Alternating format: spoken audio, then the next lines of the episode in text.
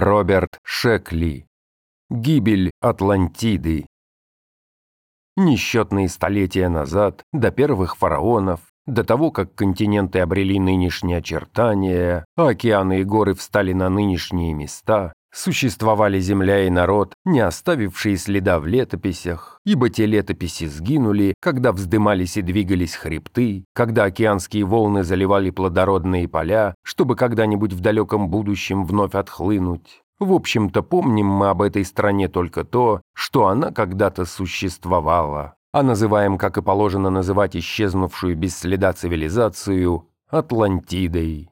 В Атлантиде чудесные дни сменяли друг друга с регулярностью, которую лишь неблагодарнейший осмелился бы назвать монотонной. Собственно, климат Атлантиды и прилегавших к ней земель напоминал климат нынешнего Майами. Жаркий, влажный, расслабляющий. Круглый год Атлантида пребывала в тропическом сне, и так продолжалось многие века.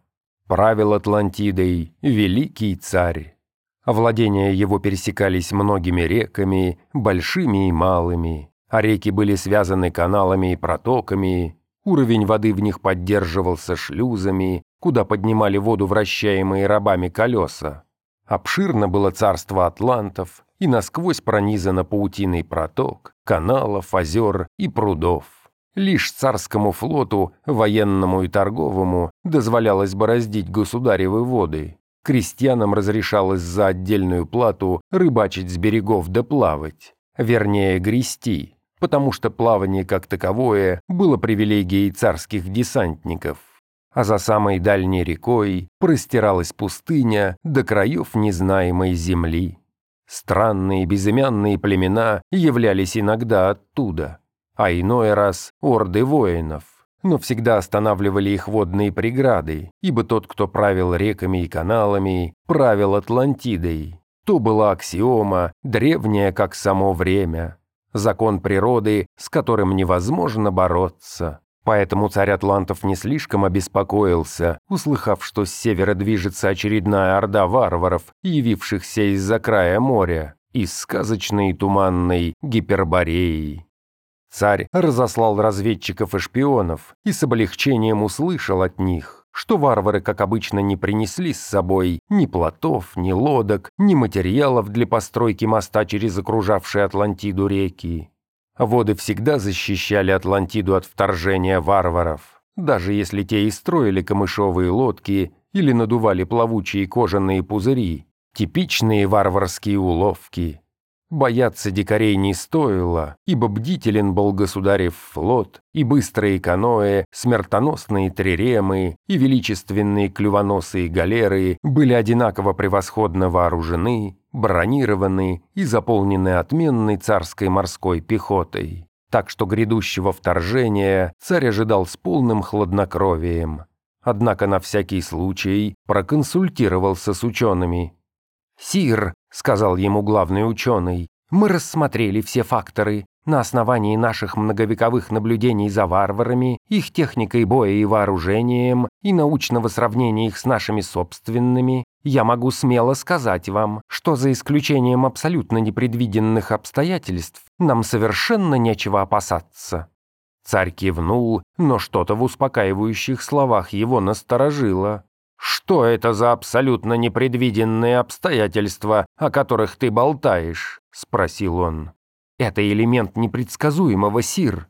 Но если вы знаете все факторы, то зачем делаете поправку на непредсказуемое?» – спросил царь. «Ваша работа предсказывать все, что может изменить положение вещей». В этом и состоит суть научного метода, недавним открытием которого мы очень гордимся, мой господин.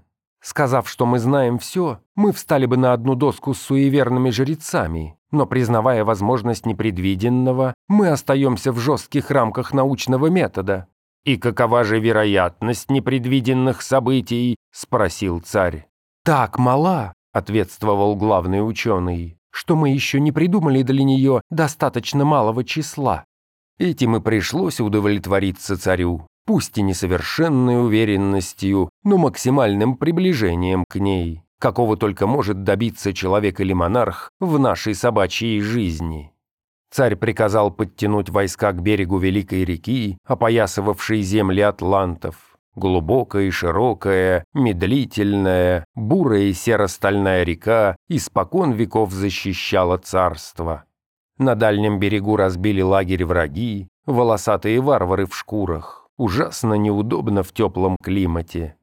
Разведчики доносили, что варвары молятся и заклинают своих поганых идолов, но лодки строить не пытаются. Положение варваров казалось безнадежным. Шпионы сообщали, что провизия во вражеском лагере подходит к концу. Пусть варвары многочисленны и хорошо вооружены, но реку им было не пересечь. А полная сил, сытая победоносная царская армия ожидала неизбежного исхода. Но в тот самый день случилась небольшая, казалось бы, перемена. Да то ли неизменно синее небо Атлантиды заволокли тучи, хотя до начала сезона дождей оставалось несколько месяцев. И снова царь призвал к себе ученых. «Дожди в необычного для них времени», — объявил главный ученый. «Большая редкость, но такое уже случалось». «Холодает», — заметил царь. «Мы заметили и это а потому рекомендуем раздать солдатам куртки на вате».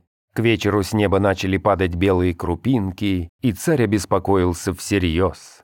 «Весьма необычное явление», — сказал главный ученый. «Но и ему есть прецедент. Согласно нашим записям, последний раз это вещество падало с неба около 700 лет назад. Оно исчезает слишком быстро, чтобы могли исследовать его поподробнее. Считается, что это обрывки облаков, рассеянных могучими ветрами горних сфер. Армии это само собой не понравилось. Солдаты не любят неожиданностей и недобрых знамений. Но армия держалась, черпая отвагу в жалком зрелище варваров на другом берегу, жмущихся к крохотным лагерным кострам, чтобы просушить сырые шкуры. Но становилось все холоднее, а ночью холода стали и вовсе невиданными. Войскам раздали хлопковые плащи и мантии с двойной подкладкой, а стужа крепчала, и вновь призвал царь своих ученых. «Воистину не видывали мы раньше таких холодов», заявил главный ученый. «Но это не имеет значения. Варваров холод терзает больше, чем нас. Пусть солдаты как следует навощат тетивы луков, ибо в летописях сказано, что от большого холода льняные тетивы делаются хрупкими, так и было сделано, и усиленные наряды патрулировали берег реки, и армия провела кошмарную ночь. А на утро царя разбудили тревожные крики. Выбежав на берег реки, царь узрел, что за ночь речные воды переменились точно по волшебству. Уже не плескались о берег серовато-бурые волны. За ночь вода обратилась в некое иное вещество, кое-где белое, в иных местах прозрачное, но везде явно твердое.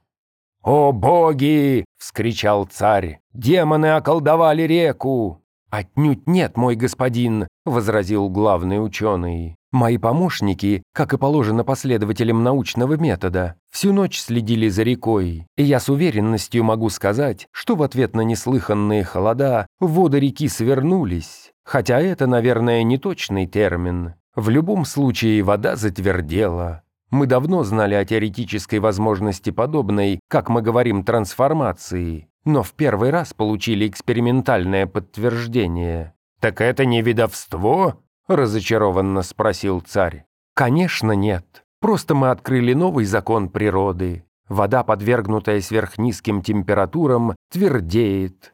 Орды варваров вступили на блестящую белую поверхность. Поначалу осторожно, потом, обнаружив, что она выдерживает их вес, все увереннее, а царские корабли, накрепко вмерзшие в реку, стояли как отдельные форты, не в силах помешать обтекавшему их могучему потоку вооруженных дикарей. И глянул царь на пересекающие реку полчище воинов, и увидел, как бегут его солдаты, и понял он, что все кончено. «Ты обманул меня!» — вскричал он, оборачиваясь к главному ученому. «Ты говорил, что можешь предсказать все. Гляди же, что из этого вышло!» «Мой господин!» — возразил главный ученый. «Я скорблю о случившемся не меньше вас, но не вините науку за эти неожиданные события. В научном лексиконе, мой господин, есть слово, которое прекрасно описывает то, что произошло с нами. И что это за слово? Такие происшествия обычно называют аномалиями. Аномалия – это абсолютно естественное событие, которое нельзя предсказать на основании того, что случалось раньше. «Ты никогда не говорил об аномалиях!» – простонал царь. Зачем мне было утруждать Ваше Величество непознаваемым, когда столь многое нам доступно? Варвары уже приближались, царь с ученым подошли к коням, намереваясь ускакать во спасение своих жизней. «Это конец света», — печально произнес царь, садясь на коня. «Отнюдь нет, сир», — возразил ученый, забираясь на другого коня. «Великое горе — потерять царство. Но пусть утешит вас, что в ваше царствование началось беспрецедентное в истории Атлантиды событие.